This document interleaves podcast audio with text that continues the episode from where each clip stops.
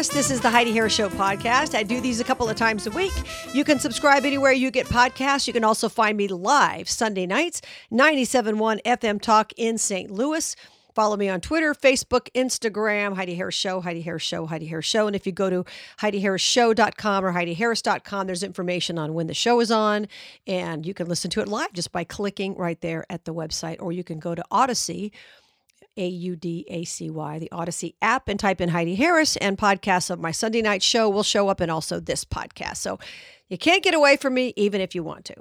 Well, election 2024 is underway, as everybody knows. Last night was Iowa, New Hampshire soon to follow, South Carolina, Nevada, la da da da da.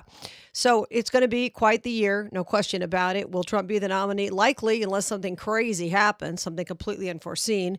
I'm a big fan of Ron DeSantis because I like his conservatism, not so much of Nikki Haley because I don't trust her.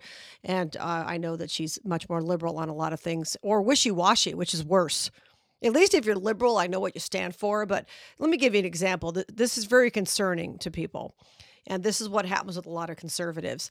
Recently, she was asked if a 12 year old child wants to quote unquote transition, uh, what should you know the result be? And she said, well, that should be a parent's decision. Well, no, that shouldn't be a parent's decision. I believe in parents making decisions for their children in a lot of ways but there are also things you can't do with children. You can't abuse them. You can't sell them on Craigslist. There are a lot of things you can't do to your children. Government has a vested interest in protecting children, sometimes even from their parents. So the idea that a parent should have the right to turn their child into a medical eunuch and it doesn't bother Nikki at all, that's a big problem because these people become lifetime medical patients. They have a lot of damage done to them. We're not just talking about whether you let your kid play baseball or not. This is a permanent decision and many times completely irreversible. So, uh, you know, there are books written on this. Uh, I highly recommend one called Irreversible Damage. There are a lot of books on the topic.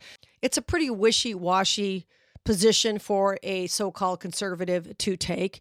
And social issues matter. But the larger issue I wanted to discuss today about the election coming up here in 2024 I don't do a lot of these podcasts about politics because it's really not my favorite subject. I'd much rather talk about culture and family and things like that, social issues of all kinds. But it's important to remember that you can easily blame whoever's in the White House and not look at yourself. And you can shine the apple as much as you want to, but the culture is still rotten at its core. It's like shining the fender on a car with a bad engine. We have spiritual issues in this country, and a lot of what we're dealing with is likely discipline from God.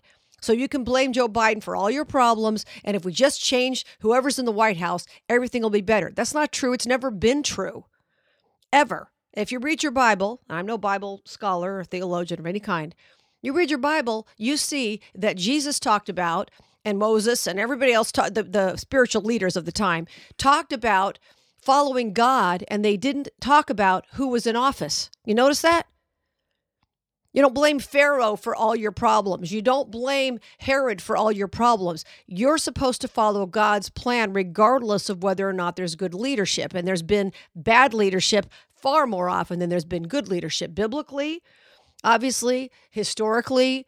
Uh, in you know in other ways that aren't included in the Bible, there's always been bad leadership, corrupt people, compromised people and God decides who is going to rise up to be the leader. I get that. I'm not saying you shouldn't vote or you shouldn't stay uh, informed or uh, you know involved. Of course you should. You you never give up. You never never never give up the fight. You continue to stay involved. You continue to do the best you can. But we are missing what's wrong with this nation. We have a spiritual problem. We are calling evil good. And Donald Trump is not a social conservative. Now, I will still vote for him if he becomes a nominee, like I did the last two times, but he's not a social conservative. He's not like Ron DeSantis. He's not like some social conservatives that I admire a lot more. He's not a conservative like Ted Cruz. Ted Cruz was my first choice in 2016. But the fact is, I will vote for Trump over somebody else, but he's not a social conservative. And a lot of the problems we're dealing with in this country are because people have turned away from God and they're calling evil good all day long. I mean, issues we're talking about, whether or not you can turn your child into a medical eunuch. 10 years ago, was anyone talking about that? I mean, there were supposedly trans people. I mean, going back to even the TV show MASH, cross dressers, whatnot. Okay. whatever. I mean, I realize that Klinger was doing it for different reasons. That's always been around, but nothing like we're talking about now, where children are having parts cut off. I mean, it, it's stunning how quickly this culture is decelerating. And we're not paying attention to that. And if you think Donald Trump getting back into the White House is going to change all of that, you're wrong.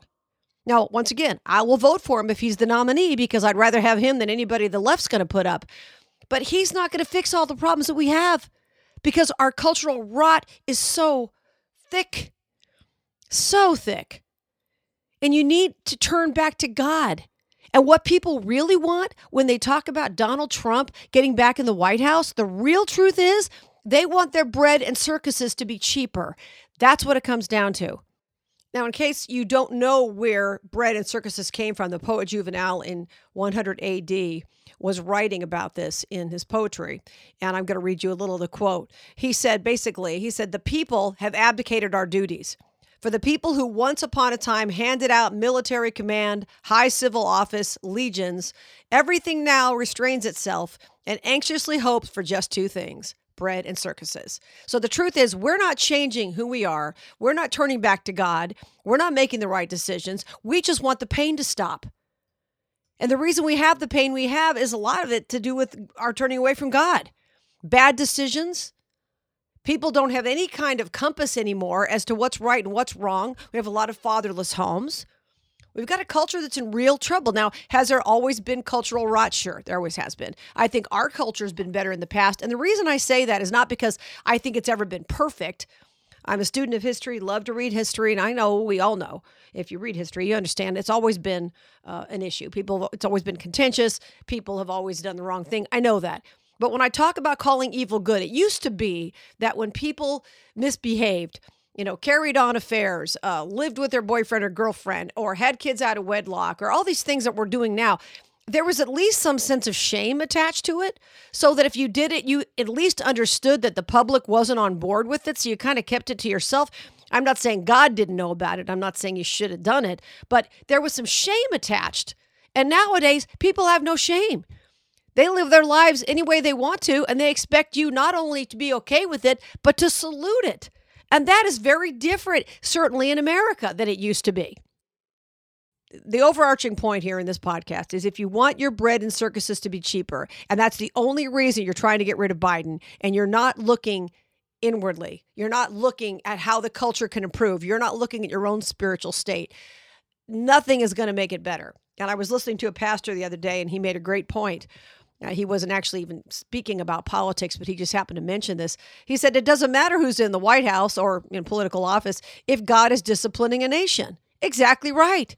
It doesn't matter. If Trump gets back in, will some things be better? I hope so. Maybe. No guarantee. Because if God is disciplining this nation, as I believe he is, it doesn't matter who's in the White House. We are going to suffer pain. A couple of passages that address this in the Bible include Psalm 146 3. Don't put your trust in princes, in people who cannot save. Another one I especially like is Proverbs 11 7. Hopes placed in mortals die with them. All the promise of their power comes to nothing. Keep that in mind as we roll toward November. I'm Heidi Harris. Don't forget you can find me on Sunday nights, 97.1 FM Talk St. Louis, 7 to 9 p.m. You can find the station and everything. Just click on HeidiHarrisShow.com or HeidiHarris.com. Both of those uh, websites have the information there. You can listen live from there. Heidi Harris Show, Facebook, Twitter, Instagram. And don't forget to check out my Rumble interviews that I do. I put them on Rumble because YouTube kicked me off for speaking truth, and that's fine.